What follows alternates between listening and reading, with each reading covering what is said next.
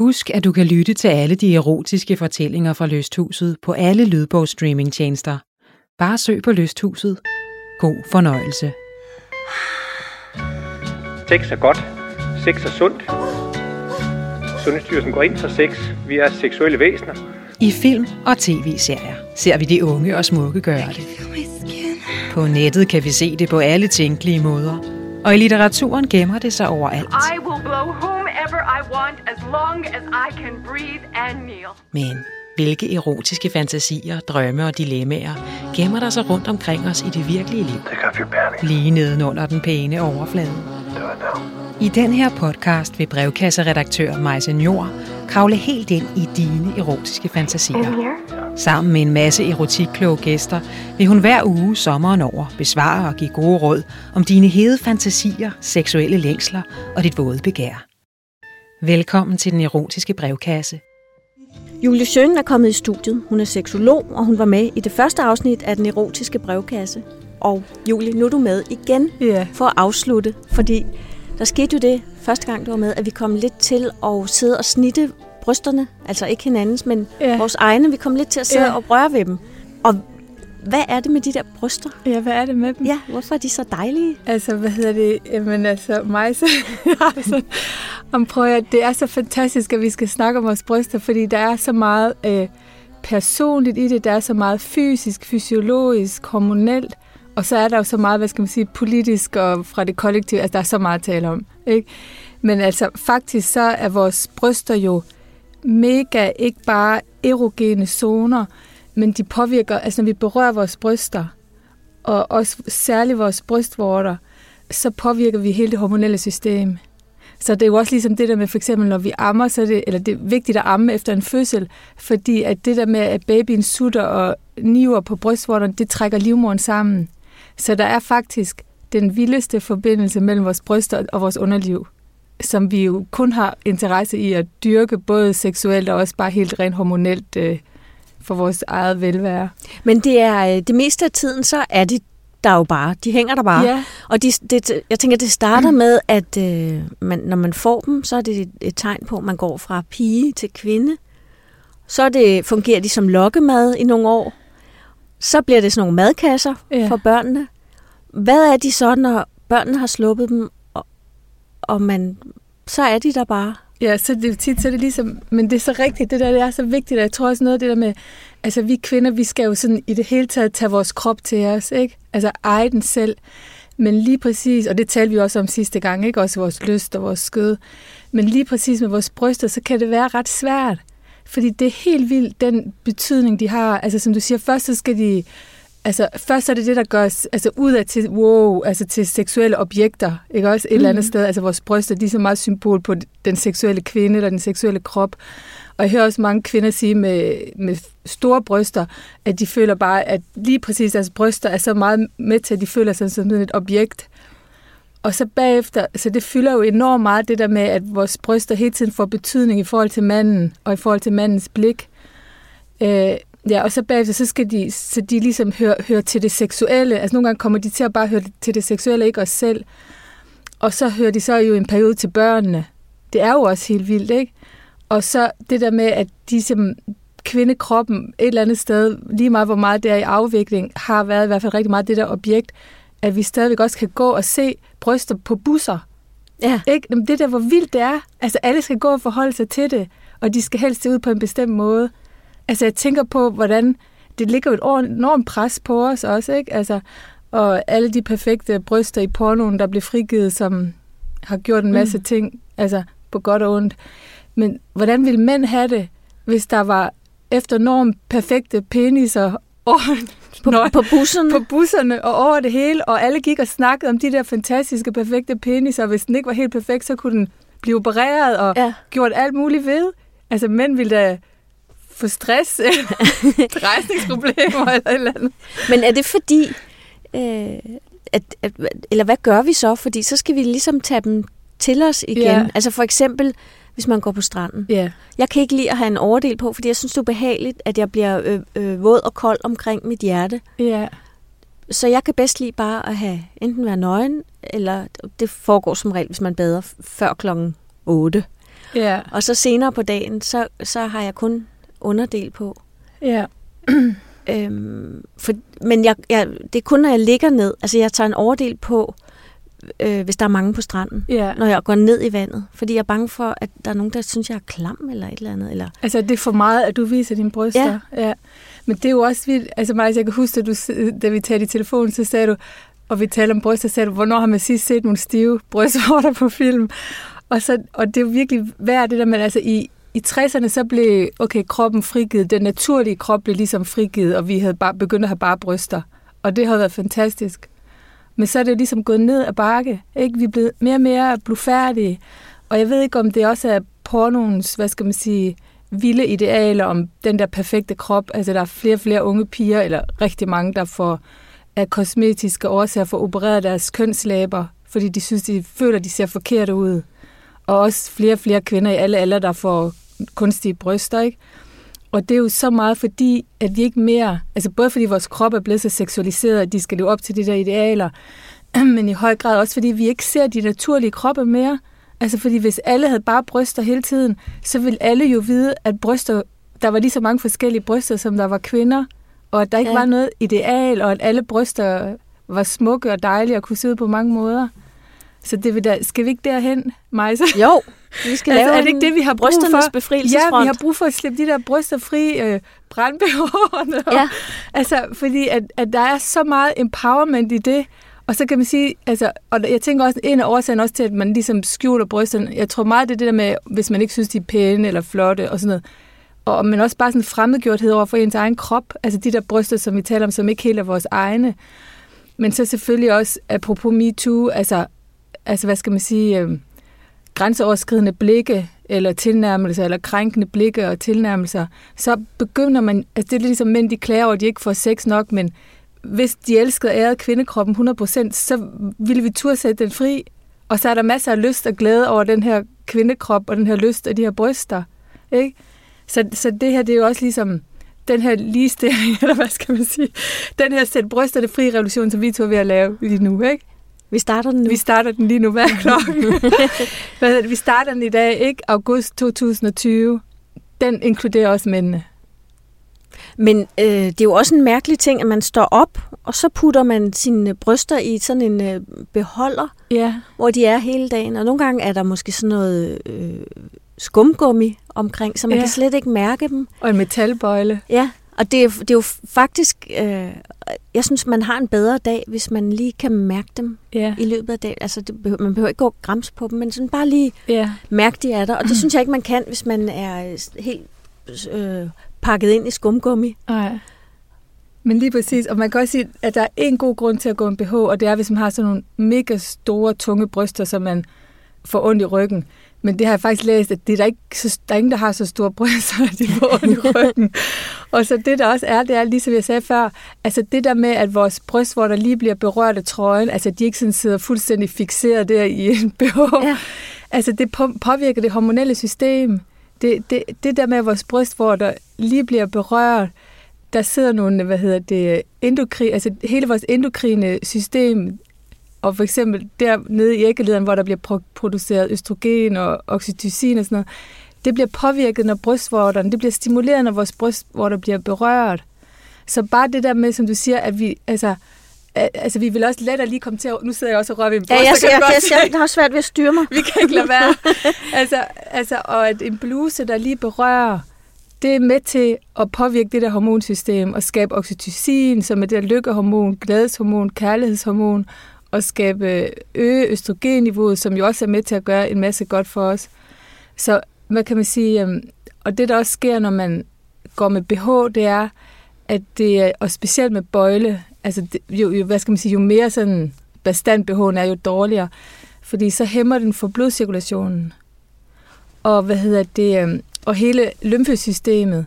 Så det vil også sige, at øh, hvis vi kan nå det, så vil jeg rigtig gerne øh, lige forklare noget brystmassage, som kvinder kunne lave. Men det, der så også sker, hvis man går med BH, det er, altså, at blodcirkulationen bliver dårlig, så affaldsstofferne kommer ikke ud af, væk fra brysterne. Og der er også nogen, der siger, at så er det lettere på grund af alle de der affaldsstoffer at få brystkræft. Så når vi ikke går med BH, så er der øget blodcirkulation, og lymfesystemet fungerer bedre. så der er kun, altså hvad skal man sige, fordele ved det. Ikke ved at slippe den der BH. Jamen, øh, nu har jeg en BH på, som øh, har en, øh, en bøjle. Ja, Nu føler jeg, hvis vi skal lave det her, ja, så skal vi tage den af. så skal jeg tage den af. Og noget andet, Majse, skal vi tage vores... Vi tager simpelthen tøj. Skal vi lave brystmassage nu, eller Det hvad? synes jeg. Ja. Vi skal lige, ja, vi skal også, vi skal snakke om noget mere med de bare bryster bagefter, Ja. ikke? Okay, vi laver brystmassage nu. Ja, Vi tager simpelthen tøjet af nu, Vi tager tøjet af. Okay, vi, tager, vi smider lige tøjet. i hvert fald Vi laver- overtøjet. Vi laver, altså, jeg har jo allerede ikke behov på. Okay, Åh. vi laver lige øh, noget topløs radio her. Nu, nu Så- er det topløs Så radio. nu har mig og mig bare bryster Nu har vi bare bryster. Det er så fint. Og- Og velkommen, Majse. Prøv at se, nu har man også, det er noget helt andet. Nu kan man... Øh, Nu sidder vi her sammen. Nu er jeg nødt til at tage mine smykker af. det, der er ved det, det er jo, at man går straks i gang Ja, med lige at Ja, og, øh, få dem til at skvulpe lidt. Ja. Eller, Og lige mærke lidt. ja, Ja, fantastisk. og, og, og det, jeg synes kan være i løbet af, af dagen, det er jo, hvis, det, øh, hvis der er en bøjle. Ja, Den generer jo også lidt. Jamen, den, den jo er så dårlig, og den kan også, hvad hedder det, bøjlen, den kan også øhm, altså, tiltrække stråling. Altså, det er rigtig dårligt med en metalbøjle der ved brysterne. og noget andet er, at vi tænker, at når vi har BH, så støtter vi vores bryster. Men det er faktisk modsat, og det er faktisk videnskabeligt bevis nu. Altså, hvis, øh, vi vil jo gerne have, at vores bryster er faste og ikke øh, hænger. Men øh, hvis vi går med BH, så arbejder brysterne ikke. Men hvis vi smider BH'en, så stimulerer det faktisk, altså tonus og musklerne, de arbejder jo mere for at holde brysterne, plus de bliver bevæget mere. Så endelig, kvinder, smid BH, Smid hvis I BH'en. kan. Og hvordan gør man så, hvis okay. Okay. man gerne vil massere dem? Ja, så nu, nu laver vi sådan en lille øh, forenklet, enkel udgave af, faktisk er det taoistisk brystmassage. Ja.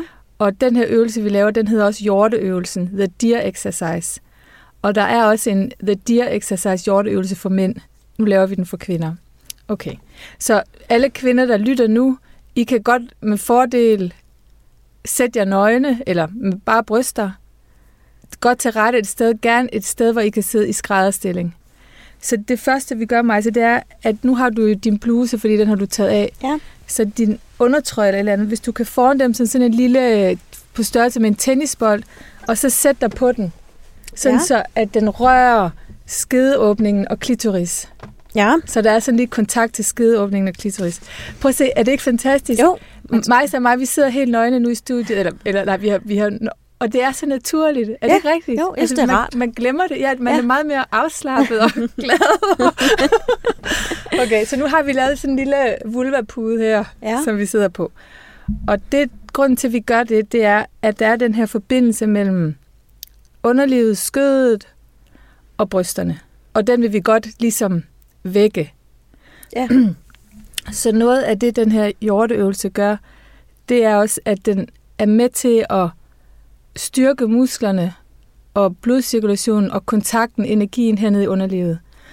ligesom jeg sagde, at når babyen sutter på brystvorterne, så er det med til at trække livmoderen sammen. Og jeg ved ikke, jeg kan huske det der fødselsforberedelse, jeg gik til, der fik vi også at vide, at altså, faktisk det samme, altså når man nuller brystvorterne, så er man med til at øge oxytocin-niveauet i kroppen. Som er glædes. Ja, som er, det der, som også det, vi udløser, når vi har sex. Og hvad, altså det kvinder, de producerer mere oxytocin end mænd, når de har sex. Og oxytocin, det er jo også det der bonding-hormon, som vi jo også kvinder producerer, når vi ammer, for at vi for, fra naturens side, så moren er knyttet til barnet og tager sig af det, og ikke forlader sit barn.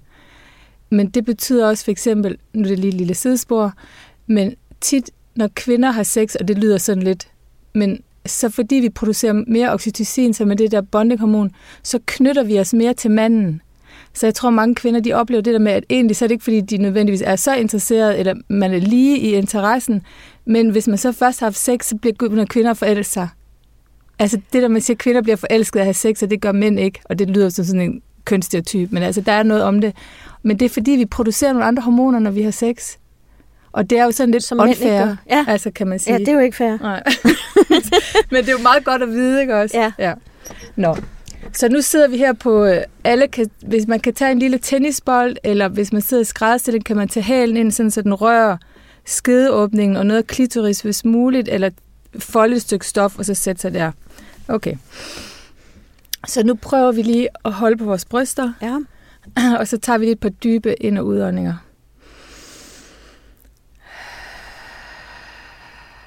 Og bare lige sådan sætte lyd på udåndingen, og bare har virkelig slap af på udåndingen.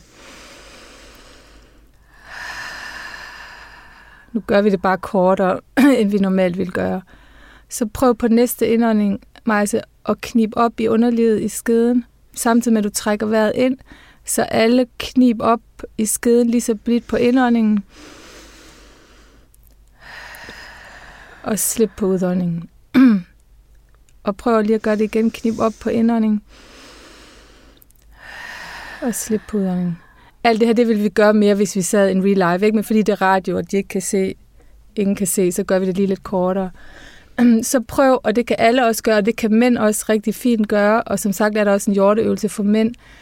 Så prøv lige at mærke kontakt i forskellige muskler nede i underlivet. Så prøv lige at knibe lige så blidt omkring anus, omkring mellemkødet. Og det skal ikke være sådan en kraftig knib, bare ligesom blidt for at markere omkring skedeåbningen, eller bare knib i skeden først. Og knib ved skedeåbningen og dybere og dybere inden. Og det er mens man holder sine bryster. Ja. Og så prøv at mærke, om du kan knibe sådan, øh, mærke musklerne ved bagvæggen af skeden, altså bagvæggen, der går ud mod ryggen. Og hvis man ikke lige kan mærke de steder, jeg siger, så forestiller man sig det bare. Og så prøv, om du kan mærke og knibe fortil på skedevæggen ud mod maven. Ja. Og så dybere inden, dybt, dybt ind op, op mod livmorhalsen. Og så prøv at knibe omkring urinrørsåbningen, ligesom hvis man bare skal undgå at tisse, eller stoppe en stråle. Og så knibe omkring klitoris. Og så prøv at knibe omkring livmoren, eller bare forestil dig, at du gør det. Ja, Hvis det er jeg kan- ikke sikker på, ja. Nej, det kan være lidt svært lige at... Okay, alt det her, det vil vi arbejde normalt meget mere med, ikke? Men alt hvad... Men sid og mærk det her, den her kontakt til den her pude eller bold, de har ud for skedeåbningen og klitoris, og så kontakt alle muskler og virkelig mærk området. Og så kan man også lige massere hernede i lysken og ud for livmoren og på kønnesbenet. Så lige sådan varme det her område op og kontakte. Nå, så sætter vi, øh, så, så gnider vi lige hænderne mod hinanden, så de er varme. og så sætter vi hænderne på brysterne. Så ja. Nu starter vi den her, øh, hvad hedder det, øh, brystmassage. Det der er, det er, at det er brystvorterne, der ligesom, det er dem, hvor vi påvirker det endokrine kirtler, altså dem, der Ja. producerer østrogen. Og det hele brystet, hvor vi selvfølgelig påvirker blodcirkulationen og lymfesystemet. Så vi vil godt ligesom koncentrere os om begge dele. Så først, så, det her brystmassage, det er ikke sådan noget elte-elte. Så vi tager bare flade hænder, Ja. og så masserer vi omkring brystvorterne. Og først så gør vi sådan, at det er ind mod ligesom mellem brysterne og opad, og så Ja. ud. Så det er indenfra og så ud. Så først så gør vi det bare lige med brystvorterne. Så vi masserer bare lige brystvorterne. Og så går vi langsomt længere og længere ud. Og man, gør det, man kan ikke gøre det forkert. Man finder sin egen måde at have hænderne på. Prøv at se, jeg gør sådan her, Majse. Altså, man kan bare have flad hånd, eller man kan gøre det lidt med bagsiden af fingrene, hvis det føles fint. Og det Ja. gør man så, altså i virkeligheden, altså inden for taoismen, så gør man det 360 runder eller et eller andet, men det er jo helt vildt meget, ikke? Så man kan også bare gøre det mindre. Så går man ind til brystvorterne, så man starter ved brystvorterne, går ud, går tilbage til brystvorterne, og så nuller man brystvorterne lidt. Og det kan bare være helt, som man har lyst til at gøre det. Det er bare lige for at give mere sådan præcis stimulation ja. af brystvorterne. Så når man har gjort det lidt tid, så går man den anden vej rundt. Altså det vil sige oppefra og ned. Nu går du ud igen, Majse, så prøv at se her. Sådan her op fra ned. Op fra ned. Yes, det er den modsatte vej. Ja. Og faktisk så siger man, at når man går nedfra og op og ud, så, får man, så spreder man energien, det vil sige, så får man større bryster. Ja. Og når man går den anden vej, altså oppefra og ned mellem brysterne, og så rundt om brysterne, så øh, samler man energien, så får man fastere bryster. Så alt er godt ved den her Så øvelse? alt er godt, så man kan gøre begge veje. Ja. Jamen, jeg er helt, man får flottere bryster af det. Altså 100 procent. Og det giver jo sig selv, fordi man stimulerer det Ja. hele og bindevævet og sådan noget. Så det gør man så mange gange, man kan. Og nu tager vi lige underlivet med. Så nu gør vi det hele en gang til, bare lynkort, Ja. hvor at vi sidder og laver sådan nogle blideknib, mens vi gør det. Så vi laver blideknib i skeden, mens vi masserer fra brystvorterne ud den ene vej, lige mas- nuller bare masserer kun brystvorterne, og så fra brystvorterne og ud den anden vej, mens vi kniber. Så vi laver noget kontakt mellem underliv og bryster. Og det kan man vel i virkeligheden godt gøre, når man er på Netflix-serie nummer 400. Ja, Det kommer selvfølgelig an på, hvad det er for en serie. ja, ja. Om det er noget, der indbyder. Ja. Men det kan man gøre hele tiden, og man kan sige, at den optimale måde, det er jo at give sig tid til at lave de her øvelser med underlivet først. Vær bare bruge noget kokosolie, altså bruge noget olie eller en anden olie, øh, og så give sig tid til det. Altså virkelig have sådan en stund med selvkærlighed og selvomsorg og give kærlighed til de her bryster. Men det kan man jo ikke nå hele tiden. Så alt, hvad man kan gøre, når man først begynder at gøre det, så og er min oplevelse, som jeg selv gør, at man kommer hele tiden til lige at røre ved sine bryster. Altså, det bliver bare sådan nærværende. Jamen, jeg synes nogle gange, at det kan være rart, bare i løbet af dagen, lige Ja. at, at give dem et lille, Ja, et lille klem. ja, Altså lige blive mindet om, at de er der. ja. Men lige præcis. Og så, så alt, alle bare små ting, man kan gøre, er så godt. Altså, uden på tøjet er også fint. Altså, det er jo også med til at stimulere. Og hvis man så ovenikøbet ikke har BH på, så har det jo også en effekt. Og bare lige om aftenen ligge og hold på dem, eller rør ved dem. Og når man tager bad, lige brus dem. Det gør jeg altid hver morgen. Altså lige brus brystvorterne og brus Ja. ja. under brystet, for det er jo også med til at stimulere.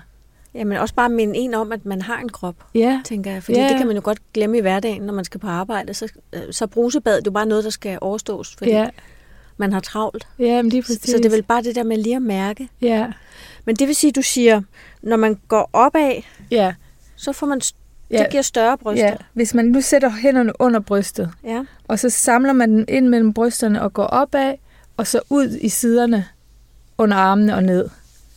Så man går ned fra under brysterne opad til halsen, og så ud til siderne og rundt. Så spreder man energien, så får man større bryster. Jeg synes allerede, det har virket. Majse, du har nogle vidunderlige dejlige bryster. Jeg synes også, at det virker. Nå, men det virker. Jeg siger dig, det virker. Altså, mænd og kvinder, det virker. Og mændene kan jo også hver aften lige sidde og holde på deres kvinders bryster. Så jeg vil virkelig invitere også... Øh, altså, nej, jeg vil invitere kvinder til, at det her det er noget, de gør deres bryster til deres egne. Ikke? El- Elsk, give der, dem selv og deres bryster den her kærlighed. Men selvfølgelig også mændene. Altså, så hver aften, der er faktisk sådan i teorismen, der er sådan noget, der hedder en morgenbøn. Og det er, hvor at med mandens stive lem om morgenen ligger han, altså penetration ind i kvinden, men uden noget frem og tilbage, samleje, hitlig hud, og bare ligger der. Det hedder en morgenbøn. Men man kunne også lave en aftenbøn, hvor at øh, manden sidder bag ved kvinden og bare holder på hendes bryster. Eller ja. sådan kærtegner dem. Og det er også det der med, at det ikke behøver at være seksuelt, men det hænger jo sammen. Fordi at vi kan jo også bare få brystorgasmer. Altså jeg mener, de her bryster kan jo gøres, jo mere vi berører dem, jo mere følsomme bliver de jo. Altså jo mere sanselige, jo mere erogene zoner bliver de jo. Men jeg har simpelthen aldrig hørt om en brystorgasme. Nej. Hvad er det? Jamen, det Altså, er jo det bare, en- hvor det kun er gennem. Ja. Men prøv at tænke, hvis du nu prøver nu her og bare tage dine hænder, kun rør brystvorterne. Altså hvis alle sidder kun rører brystvorterne, og så kniber ned i underlivet, og så begynder at mærke den der forbindelse. Ja. Det er også den forbindelse, der skal vækkes. Og så til sidst kan den blive så stærk, så selvom du ikke kniber, bare du gør sådan her, så er det næsten en orgastisk puls ned i, i underlivet i livmoren. Men hvor lang tid skal man træne det? Jamen, det ved det- jeg ikke meget. Det spurgte du også om sidste Det kommer, det kommer an på, hvem man er. Ja, ja, det kommer jo an på, hvor følsom er man i forvejen. Jo, hvor meget er man i forvejen i kontakt med sit skøde, sine bryster. Øh, det synes jeg, det er nok svært at svare på. Men der er jo... Det skal heller ikke være noget mål, men bare for at sige, der er jo noget at erobre. Man kan sige, man kan sige, det er i hvert fald rart. Det er i hvert fald mega rart, og det påvirker vores hormonelle system også, der gør en masse godt. Så altså, prøv at se en gladere krop, en gladere kvinde, nogle gladere bryster, Ja. et gladere sexliv. En Men- gladere mand. En gladere mand, det, det, det spreder sig. Men det er jo, det er jo kigger du på, på kvindebryster, når du går på gaden? Fordi det tror jeg, jeg gør. Gør du det? Det ved jeg ikke, det har jeg ikke Jeg- tænkt jeg om. tror Jeg går meget i svømmehallen, så der ser jeg jo hele tiden en masse kroppe. Altså, og også lægger mærke til, når nogen så ikke har lyst til at vise deres kroppe. Eller hvis man møder nogen, man kender, og man kan se, at de synes, det er problematisk, at jeg ser dem nøgne, eller vi ser hinanden nøgne. Når, når du møder nogen, du kender i Ja, svømmehallen. ja. Og, og det tænker jeg også kunne være en fin en lige at have med nu her, når vi siger, at fra april 2020, hvor hver især hører den her udsendelse, nu slipper vi brysterne fri, brænder behårene, og giver det masser af kærlighed, både mænd og kvinder. Og så lige at huske, at hvilket pres, altså også sådan æstetisk, og de her bryster har været udsat for i, i så århundreder, skulle jeg til at sige. Altså, og så meget, så sårbart og smertefuldt det er for mange kvinder, hvis man ikke føler, hvis man ikke er glad for sine bryster. Ikke? Så det er også let nok at sidde to, der er glade for deres bryster, og sige, nu smider vi BH'en. Mm. Men vide altså, at altså, der er også mange kvinder, også, der kommer i terapi hos mig, som kan fortælle, at de kan slet ikke lide, at deres mænd rører ved deres bryster. Altså i det seksuelle, for de, har det, de synes ikke, de er flotte, og de vil slet ikke have opmærksomheden der. De har det svært med deres bryster. Af mange årsager. Også, også mange, der ikke kan mærke noget. Så der er jo ligesom, hvad skal man sige, også et sårbart arbejde at erobre. Men der vil jeg også sige, for mændene, det kan I jo også virkelig hjælpe med ved at hylde og elske alle bryster, og ikke dyrke de der stereotype idealer, standardidealer for, hvordan bryst skal se ud. At så må, de mænd må blive inde bag de lukkede gardiner foran pornoskærmen, hvis det er det. Men ellers, at mænd kan jo også være med til at give kærlighed til den her mangfoldighed af bryster. Ja, fordi og jeg synes også, at øh, hvis man møder en ny mand, så går noget af tiden med at finde ud af, hvordan man bedst kan ligge, så de ikke falder sådan hen af lanet, Ja. eller, øh, eller ligner spejlæg. Ja. Altså, så prøver man at finde sådan en eller anden stilling, hvor, de dog, øh, hvor der er lidt øh, gang i dem. Ja. Øh, og det er jo, så går, så går Så går der opmærksomheden. opmærksomheden der. Ja. Men det er også det. Og virkelig så tror jeg, at mænd også er mere ligeglade, og det kan du, hvad hedder det, det må du snakke med nogle mænd om. Altså det der med, tror jeg, nogle gange vi kvinder, vi er strengere ved os selv, end vi behøves. Og det ved jeg også, altså prøv at den seksuelle, den mest sexede kvinde, er jo ikke nødvendigvis hende, der har det øh, store, flotte bryster, eller whatever, øh, perfekt sexet undertøj, høje hæle, altså det kan jo sådan noget fetish, nogen tænder på, men den kvinde, eller den krop, kan jo godt være fuldstændig som ikke i kontakt med sig selv, og slet ikke mærke sin lyst, og slet ikke kunne slippe sig fri i det seksuelle og sådan noget. Altså, en mand vil da hellere bare have nogle gamle underbukser og en krop, der elsker sig selv og er fuld af levende og fuld af energi og lyst, ikke? Så hvis vi nu også kvinder kunne bruge noget mindre tid på at se ud, og noget mere tid bare på at mærke, og være i vores krop, altså ligesom du siger. Ja. Nu er der øhm, øh, sket det, jeg skal læse et... Øhm, der er Ja. kommet et læserbrev. Det, er lidt, det har jeg Ja. ikke prøvet før at læse op. Og, og nu sidder mig så nu med sit papir, læsebriller og bare bryster. Ja. øhm, der er en her, der skriver. Kære erotiske brevkasse, har I nogle gode råd til eller erfaringer med, hvordan man taler med sin partner om ligestilling i soveværelset, uden at det skal ende som en form for optælling eller konkurrence om, hvem der kommer mest eller først? Det kan som kvinde nogle gange være svært at tage sin plads og insistere på sin egen nydelse, samtidig med, at det kan virke stressende at skulle nå at komme, hvis festen slutter, når den ene, læs manden, skrev hun, også slutter. Håber I kan hjælpe. Med venlig hilsen, feministen. Hvad siger du til feministen? Jeg siger, det er et sindssygt godt spørgsmål. Og hvad hedder det? Altså, den her kultur, den er jo meget med sådan en seksualitet på mandens præmisser, ikke? Og der kan man sige, altså, vi, der er sådan lidt... Øhm, det er sådan status at have lyst, og det er status at få en orgasme. Altså, det er hele tiden det, der er målet. Og det er det, vi gerne vil. I stedet for at tænke på, hvad er kvaliteten i det seksuelle? Altså, og hvad har vi faktisk lyst til? Og der kan man sige, at jeg tror, at et standard samleje var syv minutter, men syv minutter, det kan en kvinde ikke bruge til særlig meget. Så, så det er jo mm. også noget med at sige, at det, at det, hun udtrykker, det er jo også, at han har, hans måde er den rigtige. Altså, sta, eller hvad skal man sige, øh, målet det er, at vi kommer hurtigt, og vi begge to kommer. I stedet for, at øh, målet, det var noget andet, eller det, man ønskede at opnå, det var noget andet. Så jeg kan kun sige, at kvinder, de begynder, at mændene, det kan ikke siges nok, og det sagde vi, snakkede vi også om sidst, øver sig i at holde så lang tid det er nødvendigt. Altså, så de fuldstændig kan kontrollere deres seksuelle energi og udløsning. Og de mænd, jeg kender, der arbejder med sig selv på den måde, har gjort det, de synes, det er så empowerment. Altså, det er så fantastisk for dem at kunne mærke, at de ikke er slaver af den der udløsning, og, og, og den der lyst med, at de faktisk kan styre den. Og energien er der jo stadigvæk. Tværtimod, når man så ikke bare lige får sin udløsning, så bliver energien, det bliver jo kun mere og mere intenst og fantastisk. Øhm, og så må kvinder altså blive bedre og bedre, og det er jo også derfor bare det her brystmassage er vigtigt, blive bedre og bedre til at lytte til deres krop og sætte deres standard og deres behov og deres langsomhed. Og der skal de så også huske det der med ikke at stimulere manden for meget kun omkring kønsorganerne, fordi så kan han ikke, altså så bliver det for svært at holde orgasmen udløsning tilbage, men at stimulere og kærtegne ham over hele kroppen, så, så hun kan prøve at sætte sine egne behov på dagsordenen. Øh, alle skal vide, at det der med, hey, vi skal bare hurtigt have en orgasme, og vi skal have en orgasme, det er sådan lidt en kunstig orgasmejagt, så man kan sige, hvad får man ud af det seksuelle? Hvad handler det om? Hvor nogle gange, når det er sådan der, det foregår, så er det måske mest bare, eller ikke bare, men i høj grad også stress release. Men hvis man gerne vil have noget andet, så skal det se ud på en anden måde. Men det starter med, at vi kvinder, vi ligesom bliver bevidste om det, og så sætter den dagsorden. Og det er også noget med for eksempel at sige, jamen nu giver ham ikke et blowjob, eller oral sex, eller, eller er i selve penetrationen bare, bare for hurtigt at nå den orgasme, eller bare for at komme hen til orgasmen.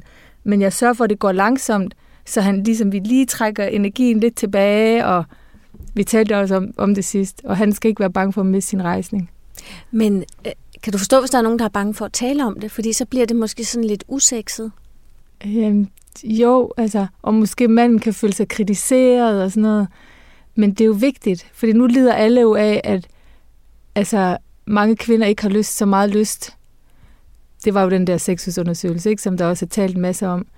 Men hvad hedder det? Men, ja, men det kan jeg godt forstå, men det er jo mega vigtigt, at vi taler om det. Men det er jo helt klart, der er jo et helt grundsyn på, hvad det seksuelle er og kan og gør, som vi skal være mere bevidste om, og som vi også skal have gjort bredere, så kvinderne også passer ind i det. Fordi at man kan kun sige én ting, og det kan mændene jo tage til eftertanke. Jamen altså, et samleje på syv minutter, eller måske ikke engang 20 minutter mere, vi har brug for, der skal meget mere tid til. Så han har heller ikke set, hvad hans kvinde kan, før han selv kan være med til, at et samleje kan vare meget længere. Altså, og vi kvinder skal selv tage ansvar for vores krop og vores lyst, kende den, og så være med til at gøre det, på, gøre det ved ham, som vi gerne vil have, han gør ved os. Og så for eksempel med langsomhed. For eksempel, give ham et blowjob eller oralsex langsomt, eller, eller ligesom tæt mod klimaks, men så kører den tilbage, så kys ham, så gør noget andet. Så kig hinanden i øjnene. Altså sådan, så han også lærer, altså han vil jo selvfølgelig være ved at eksplodere, men det må han jo så Men hvad hedder det, så, så vi også kan få det mere på den måde, der passer os. Og i sidste ende, the good news, Majse, det er, altså i sidste ende er det jo også kvinder, der er naturligt multiorgastisk, så har vi jo mere lyst til manden. Altså. Og med de ord siger jeg tusind tak, fordi du kom. Selv tak, Majse. Nu kan vi gå ud og være topløse resten af ja, dagen. og hvad hedder det, vi må godt være topløse i de danske svømmehaller.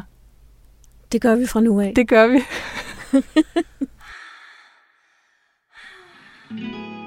Anna Bridgewater og Susanne Kortes, velkommen i studiet.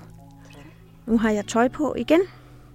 Øh, jeg har haft Julie Sjøen inde, og vi har øh, masseret bryster, som angiveligt skulle gøre dem både større og fastere. Men det tager altså mere end én gang, vil jeg lige sige. Så det må jeg, lige, det må jeg hjem og øve.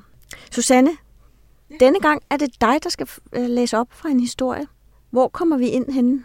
Jamen, det er en øh, historie om en øh, kvinde, som øh, har valgt at få øh, at blive gravid alene. Øh, hun øh, er omkring de 40, har egentlig altid øh, ønsket det der med at få en kæreste og familie og børn og, og det hele. Øh, så, der, så rigtig mange af hendes forhold frem til den her, det her sted i hendes liv har handlet om, at hun har forsøgt at plise rigtig meget for at... Øh, at den mand, hun var sammen med, ville kunne lide hende så meget, at han gerne ville have børn sammen med hende. Og det er jo så ikke øh, sket for hende, og så har hun pludselig truffet den her beslutning alene. Og så finder hun ud af, at det frisætter hende jo helt vildt. fordi hun pludselig kan være sammen med en mand potentielt set på, på sine egne præmisser. Og samtidig kommer det også vildt bag på hende, hvor lysten hendes krop er i den der gravide tilstand. Øhm, så hun øh, opretter en øh, profil på Tinder, selvom hun er øh, 3-4 måneder henne, og hun synes selv, det er sådan lidt risky og muligvis bare fuldstændig en dødsejler. Men altså, der popper simpelthen en mand op, stort set med det samme, der er interesseret og meget interesseret. Og, og, og hun øh, har virkelig, virkelig meget lyst til at være sammen med en mand, så de mødes ret hurtigt. Og, øh, og øh, hvad hedder det, er, er faktisk sammen øh, ude i en skov, øh, stort set med det samme. Og, og beslutter sig, at de vil mødes igen. Øh, og har besluttet, at de skal gå i biografen. Han skal komme og hente hende hjemme i hendes lejlighed. Og det er der, vi er. Jeg redte op med rent sengetøj, for jeg satsede stærkt på, at han ville med tilbage i min lejlighed bagefter. Jeg synes, at vi havde et regnskab at gøre op i mit favør. Jeg gøs af lyst og forventning, når jeg tænkte på vores møde i skoven. Jeg følte mig opløftet ved tanken om at skulle se ham igen, og først lige før han ringede på, gik det op for mig, hvor den følelse kom fra. Jeg glædede mig til at se ham, men min forventning var ikke blandet med den gammelkendte angst for, at vi ville blive kærester. Jeg var faktisk ikke specielt interesseret i det sidste, og det gav mig en frihed, jeg ikke havde kendt før. Det var noget helt andet at nyde forventningen og glæden uden skyggen af bekymring for, om jeg gjorde det rigtigt eller levede op til hans forestillinger om, hvordan en partner skulle gøre eller se ud. Jeg følte mig derfor let åben og parat, da jeg åbnede døren. Han var heller ikke, heller ikke mere end lige trådt over dørtasklen, før det gik op for os begge, at vi nok ikke kom i biografen den aften. Det var mærkeligt, men hans krop føltes allerede velkendt, selvom det kun var anden gang, vi mødtes. Hans hænder begravede sig i mit hår og min krop. Hans tunge gled hjemmevandt og sultent ind i min mund og snodede sig af min tunge. Jeg åbnede hans bukser og holdt ham kortvarigt dunkende i min hånd, inden han krængede min kjole helt op og hævde mine trusser ned. Hold da op. Mm. den lyder ja. spændende, den historie. Det lyder som om, I har nyt øh, at beskæftige jer med erotik hele sommeren. Det her det er så des, desværre øh, den sidste, sidste podcast. Øh, ja, vi kunne ellers godt have fortsat, tænker jeg, hele efteråret. Mm. Men held og lykke med de sidste historier. Tusind tak. Du har lyttet til Den Erotiske Brevkasse. En podcast produceret af Gyldendal. Husk, at du kan lytte til alle de erotiske fortællinger fra Lysthuset på alle lydbogsstreamingtjenester. Bare søg på Lysthuset. God fornøjelse.